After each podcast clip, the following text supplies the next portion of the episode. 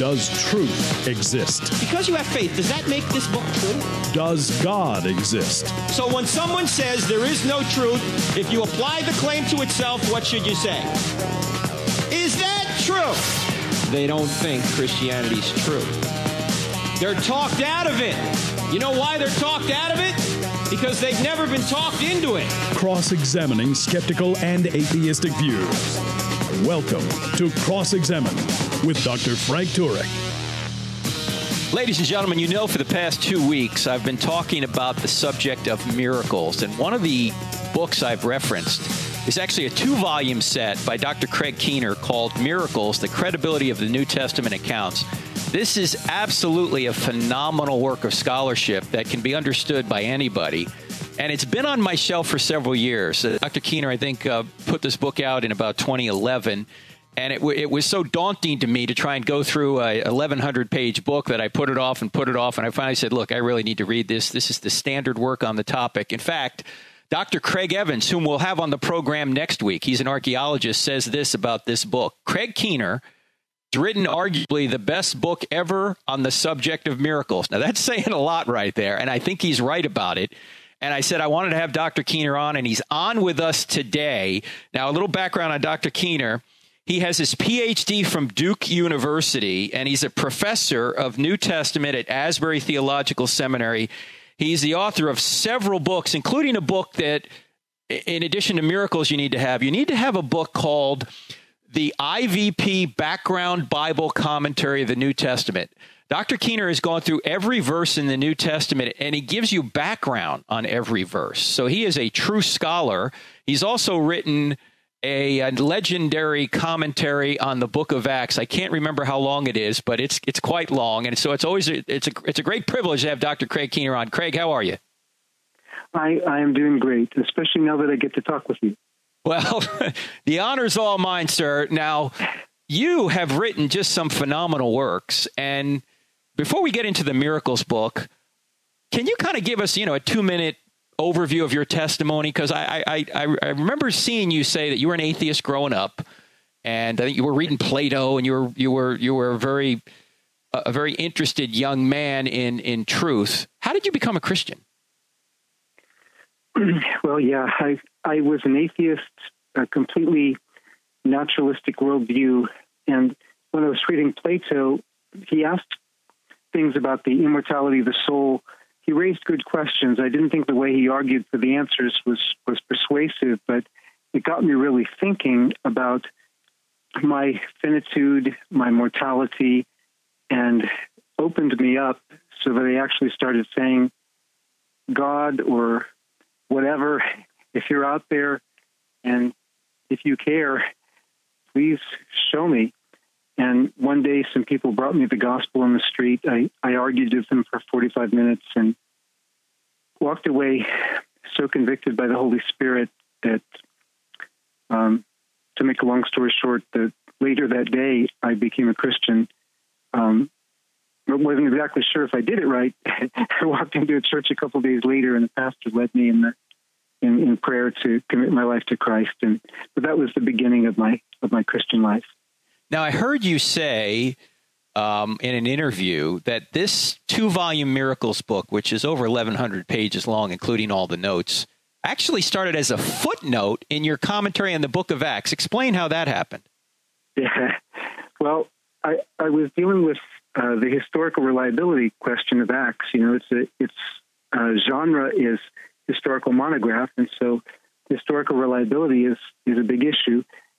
So one of the main objections people raised against the reliability of Acts or the reliability of the Gospels was that they have so many accounts of miracles. I mean, like about one-fifth of the book of Acts deals with miracles or exorcisms, and about one-third of Mark's narrative deals with, with that. So it's a big issue in the, in the New Testament. And some people would just say, well, eyewitnesses never claim these kind of things. So I was just going to have a footnote showing that, yeah, here are some books that cite a large number of eyewitnesses who report these kind of things. And yes, eyewitnesses do report these kind of things. But initially, I didn't find what I was looking for. And so I just kept adding more and more sources, and the footnote kept getting longer and longer, and you know, eventually became a chapter in the in the introduction of the Acts commentary. And there's still a chapter uh, there in the Acts commentary, but it got so long, I, I asked the publisher if I could do it as a separate book. And it was about two hundred pages at the time I asked them. And of course, it grew to eleven hundred and would be getting longer if I hadn't finally finished it.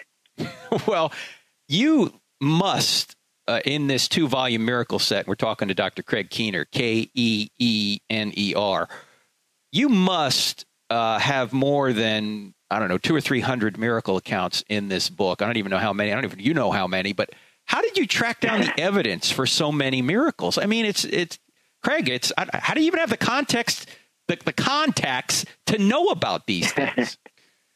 uh, you know, and these are just samples. These are uh-huh. samples because of the context that I had. Well, the ones that I interviewed are samples, and the ones that I found in other other books also are are just samples.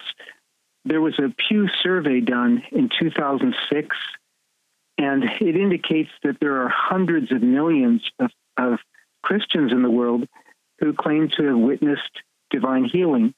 And th- those don't even include, or, or at least, well, no, they don't even include uh, some of the other countries. It was just ten, ten countries that they surveyed. But in places like China and Nepal, where you ask how many people were converted. So these are people not coming from Christian presuppositions, but, but how many people were converted from non-Christian backgrounds because of experiences with healings that were so out of the ordinary, not just like normal recovery or not even what they'd seen in, in traditional uh, religious practices in their societies. Millions more uh, people uh, recounted there. I mean, in, in China and it, there was an estimate in the year two thousand uh, from from within the China Christ, Christian Council of about half of all conversions of the previous twenty years, so like millions of people. And then uh, the house church movement's estimates are uh, usually higher than that. So we're, we're, you know, millions of people who actually changed their centuries of tradition because of an experience to them or somebody that they knew closely. And you were able to track down so many, it seems like firsthand accounts. I mean, you talk to some of these people directly. Are there yeah. certain accounts that come to your mind that go, this is so well attested, it would take more faith not to believe that this miracle occurred? Well, there there are a lot of them that, that could could fit that category.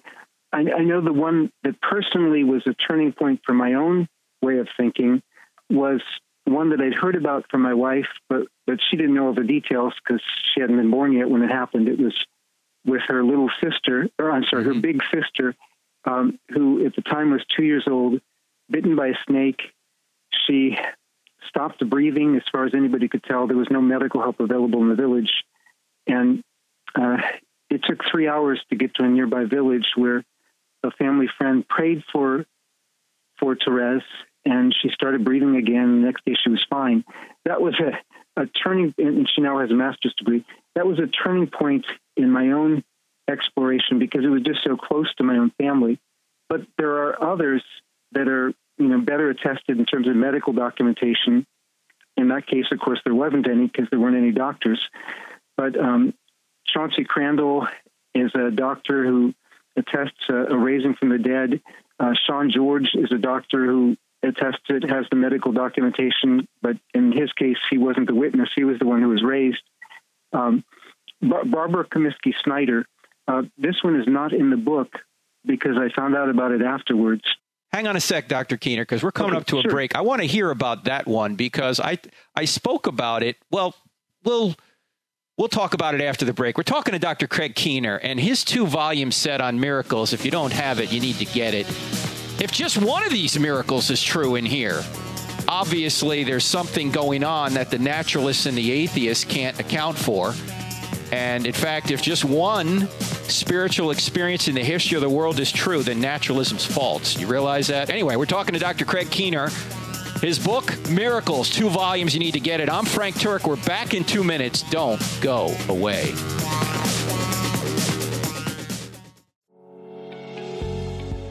Thank you for listening to the Cross-Examine podcast. This material is made available to you for free by the contributions of listeners like you. If you wish to support future podcasts, just go to cross examined dot org and click on the donate button, or simply use the donate feature directly on our app. Thanks.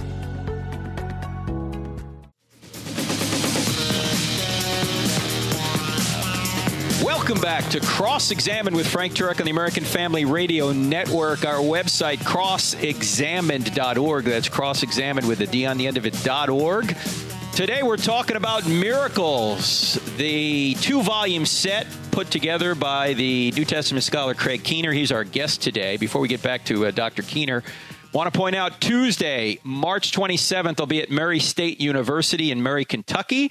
Uh, we're doing I Don't Have Enough Faith to Be an Atheist. Everybody is welcome. That'll be at seven p.m. Then the next night at McCracken County, uh, I think it's McCracken County High School. It's in Paducah, Kentucky. Let me see exactly where this is. Yeah, McCracken County High School, six thirty to eight thirty. We'll be doing I Don't Have Enough Faith to Be an Atheist out there in Paducah, Kentucky. So if you're anywhere near there, that's open to the public as well. So I hope to see you if you're anywhere near uh, Kentucky. Those two venues, they're about an hour apart, I think, Murray State and then Paducah, Kentucky. In fact, Paducah is not far from the Missouri border. So if you're anywhere out in that area, I'd love to see you. It's open to everyone. Now, uh, my guest today is Doctor Craig Keener. Again, his book, Miracles, The Credibility of the New Testament Accounts. And before the break, we were uh, talking about some of the more dramatic and well-attested miracles that uh, Doctor Keener has discovered. And Craig, you were just about to talk about one that I actually mentioned on the air the other the other day or a couple of weeks ago, because uh, you told this to Lee Strobel, whose new book, The Case for Miracles, is coming out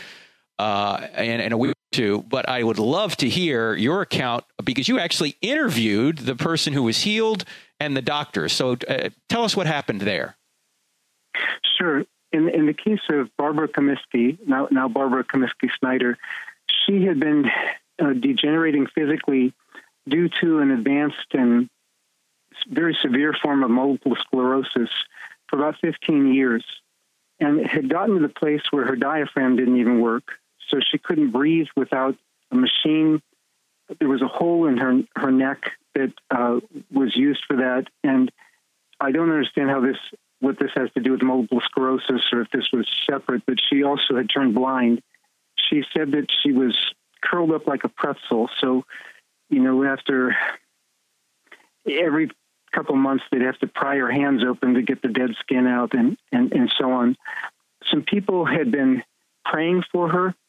Uh, a prayer request had gone out for her, I think on Moody Radio. And Uh, people sent in a lot of letters. So some of her friends came over and were reading some of the letters to her, when all of a sudden she she heard a voice off to the side where nobody was in the room that she could see. Well, that anybody could see. She couldn't see anyway. When she heard this voice, it said, "My child, rise up and walk." And, of course, she couldn't move her muscles, but uh, she... she signaled she could still, like, move her her eyelids, and it was a signal to them to, like, plug the uh, the hole so she could talk, so she could say something. And, and she she said, "Go get Mom." And so they went out of the room, but she couldn't she couldn't wait any longer. The the compulsion just seemed so strong. She jumped out of the bed, which she shouldn't have been able to do. The first thing she noticed was that her feet were flat on the floor. Second thing she noticed was that her hands were uncurled, and the third thing she noticed was that she was seeing these things. Her her friends came back into the room with her mom, and they were astonished, and they started jumping around the room together, dancing around the room together. Usually, if somebody is, is healed from something like this, their muscles are still atrophied mm. because, you know, they haven't walked for so long. Um, the doctors had sent her home to die, because, you know, they said she won't be coming back to the hospital again. But she actually, her muscles weren't even atrophied. She was jumping around, and uh, she she ran out to greet her father, and uh, one of her friends was, like, running after her, like, wait, you, you can't do this. You can't, running after her with the uh, oxygen tank on, on wheels. But it, I, I, I checked with the, the doctors who had been her doctors at the time, and both of them confirmed that this is just an absolute miracle. There's no other way that it, it could have happened. And this is in response to prayer that many people were praying. If I remember the story as you recounted it to Lee Strobel, uh, this was a response to prayer that went over the radio, I think, in uh, Moody Bible Institute, if I'm not mistaken, or the Moody Radio Network. People were praying for her and sent a bunch of letters to her church to say they were praying for her. And this, I think, happened in nineteen eighty-one. Am I right about that? Yes, and there's been no recurrence ever since. So you have actually interviewed this woman who has been healed and the doctors. Yes. Wow. Uh, and this is what, now thirty-seven years ago, and she's fine. You're, you're, you're, you're, you're good with math. I, have to, I, I always have to stop and think, but yeah. And, and I mean, this is one of, of, of many cases. This one is not in my original book because right. I found out about it afterwards. Um, another one that's not in my original book is, is uh, Greg Spencer, who was uh, blind from macular degeneration, uh, four hundred in one eye, twenty-two hundred in the other. Um, he'd already gone through training for this. And he was at a retreat. He actually wasn't praying for healing of his sight. He was praying for the healing of his mind. And when he opened his eyes, not only had his mind been healed, but he opened his eyes and he could see. And the other people around him have also testified of this. And uh, we have the medical documentation because, you know, he needed medical documentation. Most people don't get theirs, but he needed his because he needed to get off disability, and the Social Security Administration didn't believe that macular degeneration could undegenerate. Mm. Wow. And again, we're talking to Doctor Craig Keener. His two-volume set, Miracles, The Credibility of the New Testament Accounts, deals with that, but it also deals with modern-day miracles, and that's what we're, we're talking about today. In a minute, we'll talk about the miracles in Gospel and Acts, but what other miracle uh, or supposed miracle, to, to be a little bit skeptical here, did you find... Yeah. That uh, was just, it's kind of hard not to believe in it after you, you you saw the the evidence for it. Yeah. No, I'm not, I'm not a medical doctor. So on the medical documentation, I took doctor's words for it. But right. in the case of um, Lisa Larios, that was, that was one that really impressed me. She was dying of uh, metastasized cancer of her hip bone, and her parents hadn't told her she was dying. All she knew was she couldn't walk. She was in a wheelchair. They they took her to a healing meeting. And, you know, whatever you think of a healing meeting, it doesn't actually matter in this case because nobody actually touched her. Uh, it was just in that context where, you know, people were calling on the Lord for, for healing. She suddenly felt this urge, and she jumped up and started running around. And afterwards, the testing showed not only that she no longer had the cancer, but even where her hip bone had been eaten away by the cancer, the bone had been restored. That hmm. is, uh, and, and you know, the X-rays are actually included in the in the book that um, that includes this. So I thought that one was pretty impressive because bones just don't. don't just grow back like that. Right, right, exactly. Now, there's so many that you cover in the, the two-volume set, Miracles, uh, that our listeners are just, just going to have to get the, the books, the two-volume set, in order to see these, because we can't cover it all, obviously, today here on the radio. But I do want to ask you this, uh, Doctor Keener, about the miracles in Gospels and Acts. Um, mm-hmm. A lot of people don't believe they could have occurred because of David Hume. And I, I covered Hume last week on the program, but I'd like you to say a couple of words about what Hume said and why his position uh, doesn't really work. Sure. Um, to super simplify, Hume said that basically miracles are against uniform human experience. So reports of them are not are not credible. Um, but, of course, it's a circular argument because you're arguing from uniform human experience. Today, if he knew about, you know, there are hundreds of millions of people claiming these things, I don't think Hume himself would start with the premise that that's uniform human experience. But even in his own day, I mean, he dismissed, um, he, he gives an example of the healing of Blaise Pascal's niece. She was at a Jansenist monastery. She was touched with a thorn from the Holy Crown of Jesus, which, of course, probably neither you nor I think it really was that. Mm-hmm. But, right. um, you know, there's, there's so many relics floating around that time, fake relics. But it was a contact point for faith. And anyway, she was instantly and publicly healed. The Queen Mother of France sent her own physician to check it out, verified it. And Hume says, The, the way the way he addresses it is, is simply, he says, well, we know this is better documented than anything we have earlier in history, uh, medical documentation, public, uh, organic. He says, but we know this didn't happen, so why would we believe anything else? And then that's his argument, because mm. this was at a Jansenist monastery. The, they were too Augustinian for the French Jesuits at the time, and they were too Catholic for the Um, Protestants, who would be more likely to be Hume's readers in in, uh, in England and Scotland. And so he just he got away with just dismissing it. But anyway, um, I, I think Hume's circular argument, people just assume that he established something when it's just circular, and today it really should not be holding any weight. No, and in fact, you do a great job in the book uh, pointing out how um, philosophically biased Hume is. You, you, you in, in the book, and I'm right now looking on page one ninety-five, you say, one cannot simply rule out of court the alternatives to one's worldview while claiming neutrality, unquote. Yeah, yeah Hume is not neutral. Yeah. He's just saying these things don't occur because I said they don't occur. Well, wait a right. minute. That, you're begging the question against it.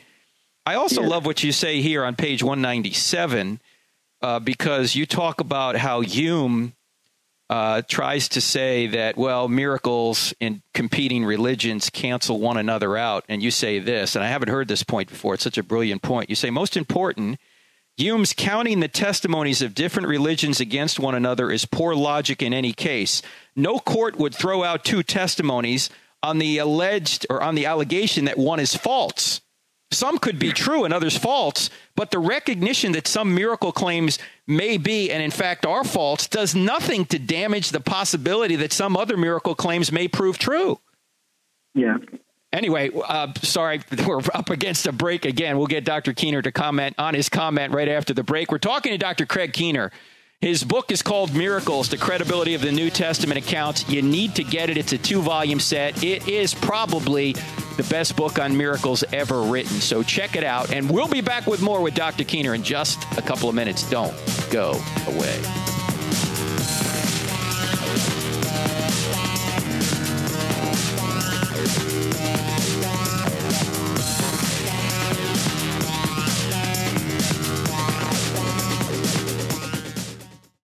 College campuses are hostile to the Christian faith, and three out of four young people walk away from the church once they go to college.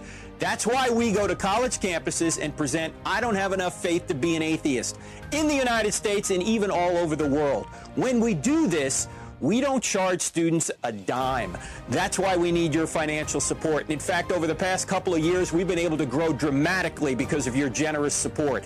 And one hundred percent of your donations go to ministry. zero percent go to building. So when you give to Cross-Examined, you'll be giving to help us go reach young people where they are. Would you consider giving today? Thank you so much, and thank you so much for what you've done already.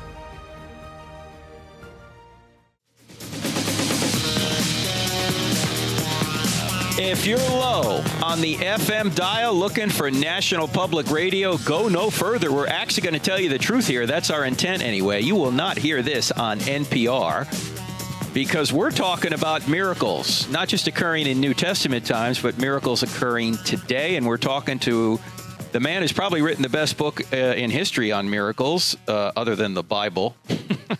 And that is Doctor Craig Keener, K E E N E R, uh, a, a great New Testament scholar who's also written an incredible uh, book called the I V P Bible Background Commentary on the New Testament. I use that book quite a bit whenever I'm preaching on the New Testament. And then he's written, uh, a, Craig, how, how long is your Acts, uh, is your Acts commentary? How many volumes is it? It's four volumes. It's about four thousand five hundred pages. Why did you write such a Prayer of Jabez book? I mean, come on. Uh, four thousand pages on Acts? I, I wasn't intending it to be that long. I just wanted to be thorough. But uh, and back then, you know, we were using uh, smaller, um, you know, I, I couldn't put it all in one Word file, obviously. So uh, when the publisher got back to me and let me know how long it was, I was like, oh, that's why it took me ten years. But anyway, I that's can't incredible. Afford to, given, given normal longevity, I can't afford to do that with every book. No, no. Well, and, and the the Miracles book we're talking about today, you basically have a footnote after every phrase in this book. I mean, it's so well researched. And I, I want to reiterate to our listeners that if just one of these events is really a miracle, naturalism's false. Just one. In fact, that's true. If there's just one spiritual experience in the history of the world, either whether from God or from Satan, if just one of them is true, naturalism's false. And now, is that possible? Yeah, it's possible that that they're all false, but it's not likely. And you have some amazing testimonies here in, in this book. And before the break, we were uh, briefly talking about uh, David Hume and, and his uh, his point that, well, we can't trust uh, the miracle accounts of the New Testament because other supposed religions have these miracle accounts and they they wind up canceling one another out. Now, here's my question, Craig. Are there other miracle accounts from the ancient world that rival the New Testament? Oh, there are plenty of other ancient miracle accounts. Now, most of them are not of miracle workers, unless it's talking about somebody who lived so many centuries before that it's just the attestation is not good. Um, but in terms of contemporary miracle accounts, usually they happened at, at healing shrines like uh, the Temple of Asclepius and, and so forth. Mm-hmm. And do they have the same kind of Uh, attestation, in your view, that we have for the miracles that occur in the New Testament? Not for the, you know, the uh, healers like from centuries earlier, like Asclepius and so on. I mean, we probably Asclepius isn't even a historical figure. So mm-hmm. uh, those kind of things, no. Later on, you've got uh, Philostratus writing in the early third century about somebody named Apollonius from the first century and, and saying that he did all sorts of miracles. But some of those miracle reports about Apollonius seem to be actually adapted from stories about Jesus. You mm-hmm. know, the people who think that, no, Apollonius, those stories are earlier than the Gospels. It's like, look, this is written a couple centuries after the Gospels. That's the height of historical anachronism to make that the background for the Gospels rather than the reverse. I mean, by the early third century, the Gospels were in widespread circulation. The Christian testimonies were in widespread circulation. Paganism regularly was syncretistic. I mean, they already had lots of gods. They didn't mind absorbing stories from other religions. So, mm. no, uh, in those cases, the attestation isn't so good. In the, in the healing shrines, uh, sometimes I think the testimonies probably do, well, they, they indicate that a number of people got better. Uh, sometimes that could be from purely naturalistic reasons, but sometimes it, or I should say natural reasons, but sometimes it was due to, well, sometimes it was probably due to supernatural activity. The, which raises the question about, uh, is there other supernatural activity besides that of the one true God? Mm, yes. And that's a question I want to get into, because you do in, in the volume two of Miracles talk about even exorcisms and what appear to be satanic signs. Yeah. How well attested are these accounts that there are really demons being being exorcised or that satanic signs are going on? Do you do you think you have good testimony of that? Mm, yes. Um, I didn't want to, really want to focus on that because, you know, if I'm going to stick my neck out, I'd rather stick it out for the Lord and not for the other right. side. But Uh, right. But I, but I, I did come across things. Uh, one, there's one account in an anthropological journal where the anthropologist, of course, he waited till he had tenure before he published this, but uh, he was in an African village, and a drummer had died, and it took a few days for people from the surrounding region to come and uh, come to the funeral. So the body is there decomposing already in the heat. And uh, he slips into the back of this funeral where people have come from the surrounding region, and they are they're drumming and um, and they're celebrating the life of this drummer. And all of a sudden, the, the body sits up and starts drumming, pounding pounding the drum. Uh, but it's not like a Christian story of, you know, somebody being raised or resuscitated, because after after it was finished, the drummer lay back down and was just dead again. And the indigenous explanation was that the spirits of the ancestors animated the body.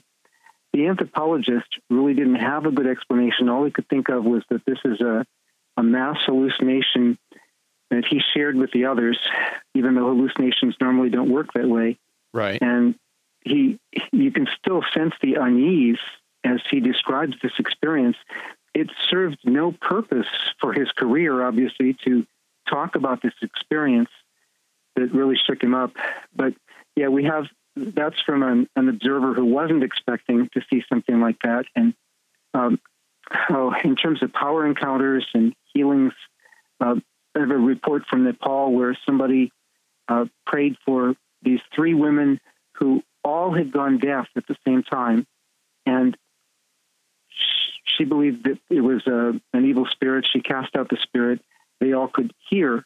Uh, I'm sorry, they were mute, and, and they all could speak at that time. So um, it, yeah, otherwise, why would it have all happened at the same time? So we do have a lot of accounts like that. And uh, in in one of my appendices, uh, I think it's Appendix B, where I talk about uh you know, how anthropologists have documented spirit possession in most cultures. And most of these anthropologists don't believe that these are genuine spirits or actual spirits, uh, although I think today anthropologists are becoming more open to just reporting indigenous explanations. But, uh, you know, you've got the anthropological reports, you've got some psychiatric reports about these things. And then um, from missiologists, you have all these accounts of the power encounters where um, spirits are cast out and um, often mass conversions. I, I talked with a uh, a graduate, uh, a D Min graduate, not a demon graduate, but a D Min graduate, a doctor of ministry from our seminary, who's from Indonesia. And he actually sent me pictures of um, a few years ago where he, he was baptizing twenty-eight witch doctors who had been converted through his his ministry in that in that one uh, season of ministry, because they saw that the power of God was greater than their power. Mm. We're talking to Doctor Craig Keener. His book, Miracles: The Credibility of the New Testament Accounts, not only deals with uh, accounts that the Bible talks about, the New Testament talks about, but also deals with miracles in the modern day. And as we've been discussing, even what appear to be satanic signs. Uh, now, Craig, briefly, from a theological perspective, because Paul talks about the fact that uh, that there will be satanic signs that, if possible, yeah. might even deceive the elect. How do we distinguish between a satanic sign and, a, and a, say, a true miracle from God? Yeah, I, and, and at this point, is it all right if I if I make some nuance in terms of some distinctions of categories? Oh, please do, please do. Yeah. Okay. All right. Like like in Matthew seven, you've got these false prophets who do signs in the name of, of Jesus.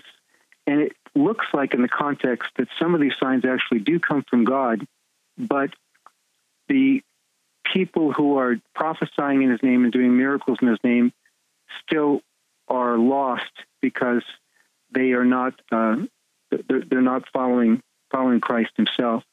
And then you have, like in, in First Samuel eighteen, you have um, Saul, who is prophesying under the influence of uh, what I think is an evil spirit, although some people uh, interpret that phrase differently. And then in chapter nineteen, he comes, uh, he's already sent other people to try to take uh, David when David is among the prophets who are prophesying. And then he, he comes himself to try to do it.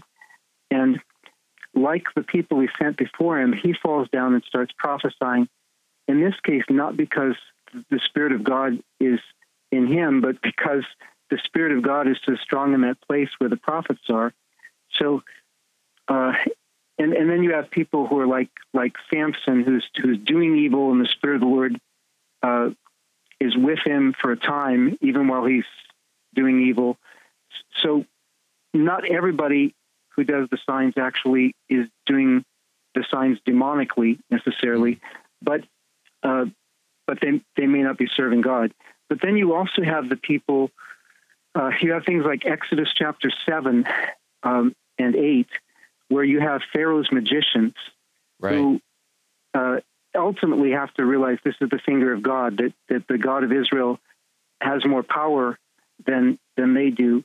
And, of course, the texts to which you alluded, like Mark thirteen, Matthew twenty-four, and Second Thessalonians two, and actually Revelation thirteen also about these, these false Uh, demonic signs and wonders. Now, in terms of distinguishing uh, what's from God and what's from the devil, I think one important issue is whom does it honor? Whom does it glorify?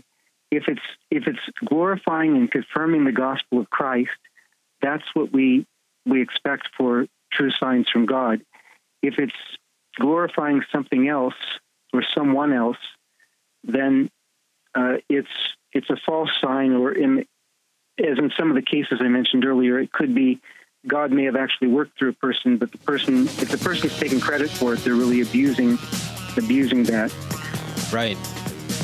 Hold the thought, Doctor Keener. We're going to come back because we're coming up to a hard break. This is fascinating. Craig Keener is my guest, Doctor Craig Keener. His two-volume set, Miracles: The Credibility of the New Testament Accounts, probably the best book ever written on miracles. You need to get it. I'm Frank Turek. You're listening to Cross-Examine with Frank Turek on the American Family Radio Network. We're back in two minutes. Don't go away. If you find value in the content of this podcast, don't forget to follow us on Facebook, Twitter, and Instagram, where you can find more. Just type Cross-Examine or Frank Turek on the search bar. Also, visit our website, where we add new videos, articles, and free resources daily.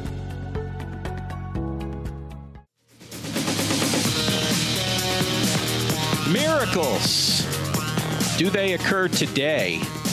Did they really occur in the New Testament, in the Old Testament?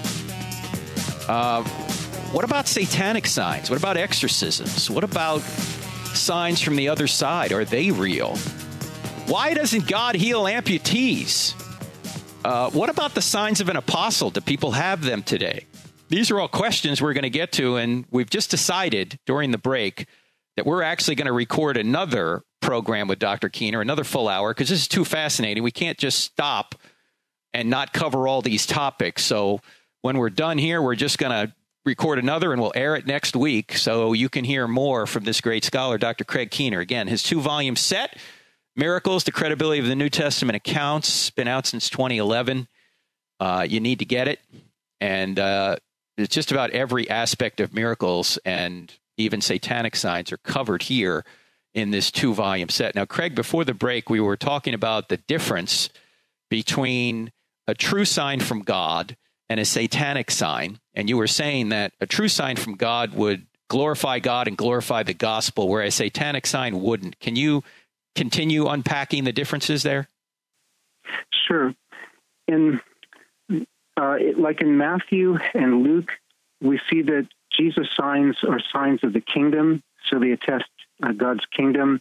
In uh, John, they attest Jesus' person, which ultimately comes down to, you know, I mean, he is the king in the kingdom. And so uh, also they, they show us not only God's power, but they show us his character in terms of, um, you, you can think of this in, in the Gospel of John. Jesus' first sign is turning water into wine, in contrast to what you have.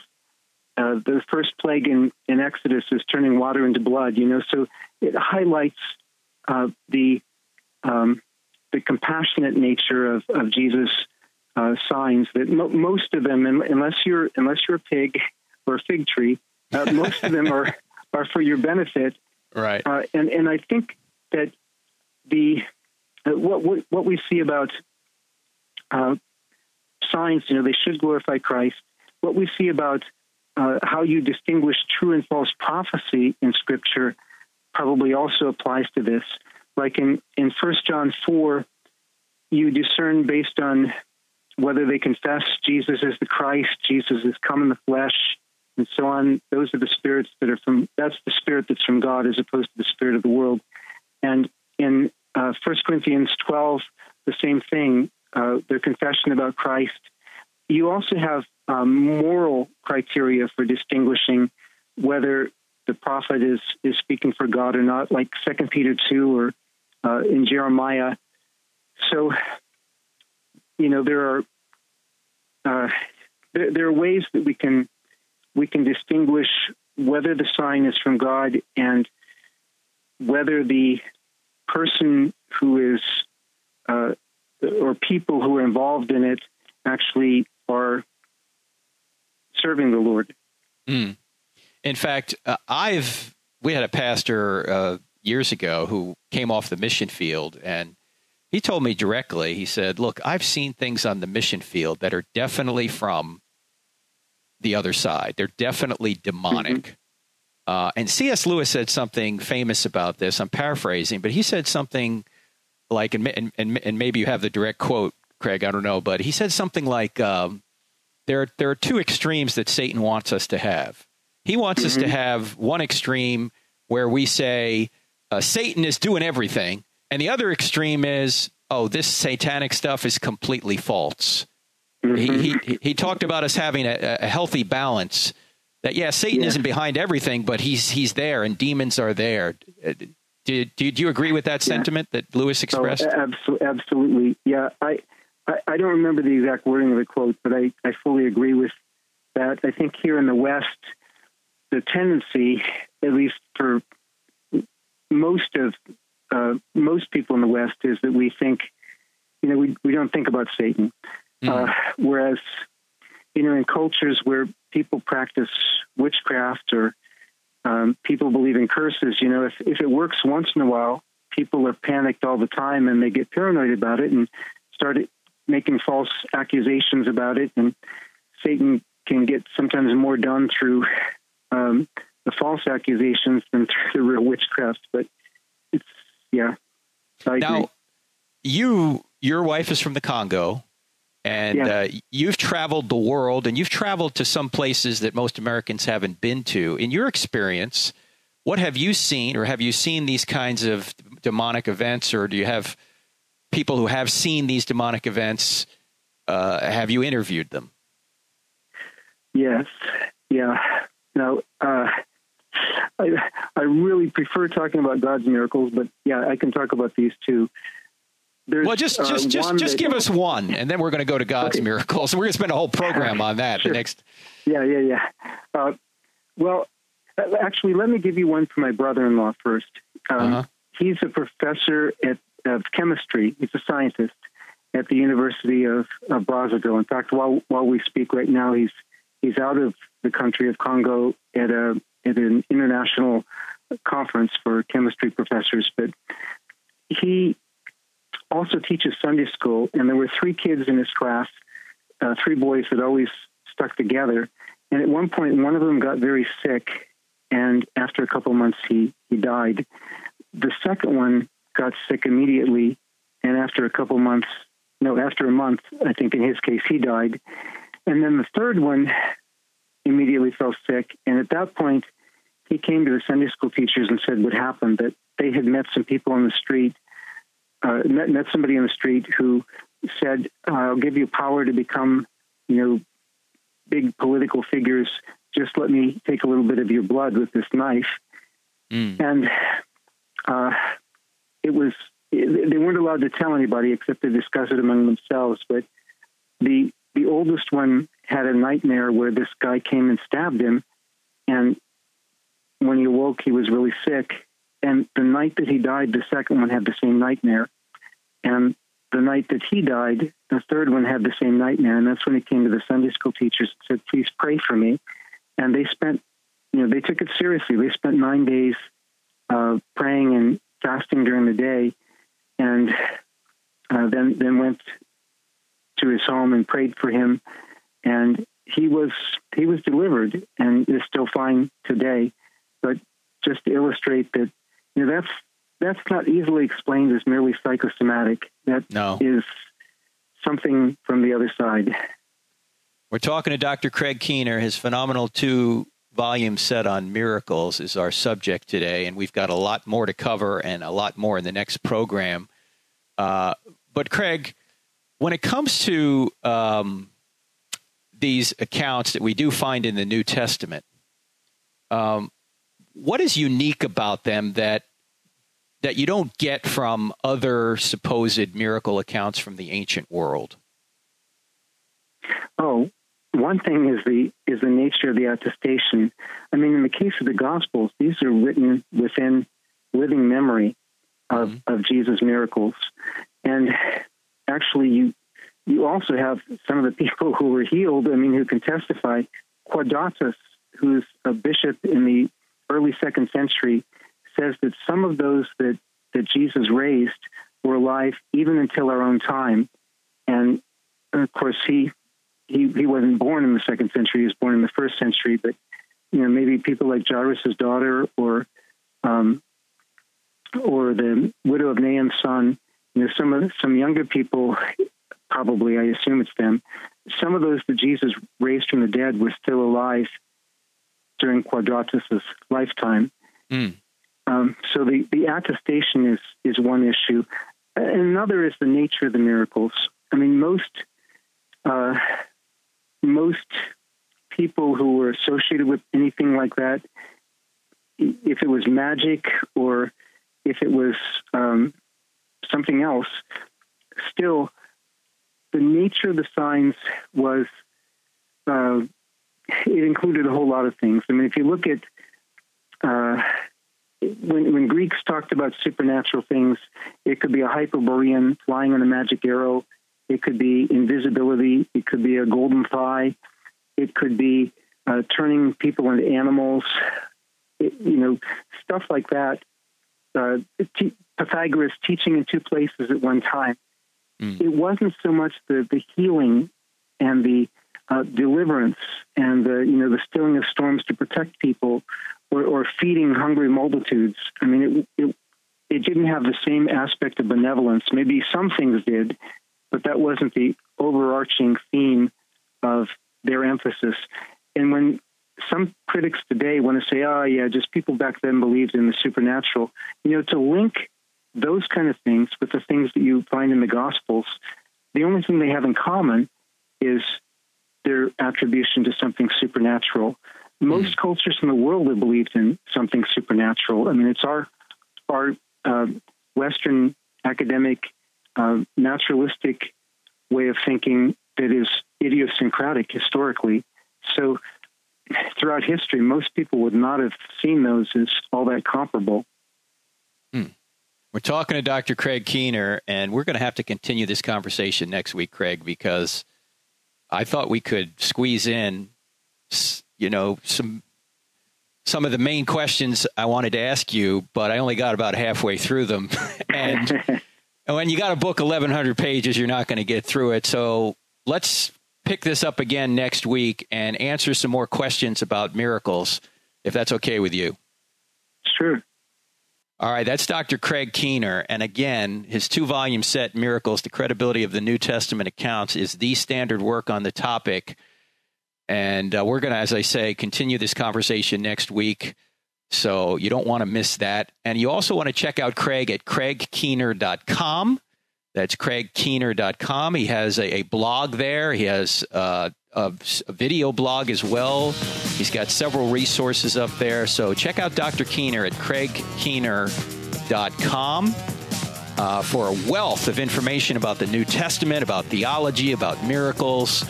He's a great scholar and a great man to have on the program. So we'll have him back next week. Uh, don't forget, friends, I'll be at Murray State University this coming week and Paducah, Kentucky. Check all that out on our website, cross examined dot org. See you next week. We work hard to create great content and deliver truth and valuable insights to all of our Cross-Examined podcast listeners. If you agree, Take thirty seconds out of your busy schedule to leave us a five-star rating so more people like you can find us. Just look for the Cross-Examined official podcast, three words, on iTunes, Google Play, or Stitcher. We are truly grateful for your support.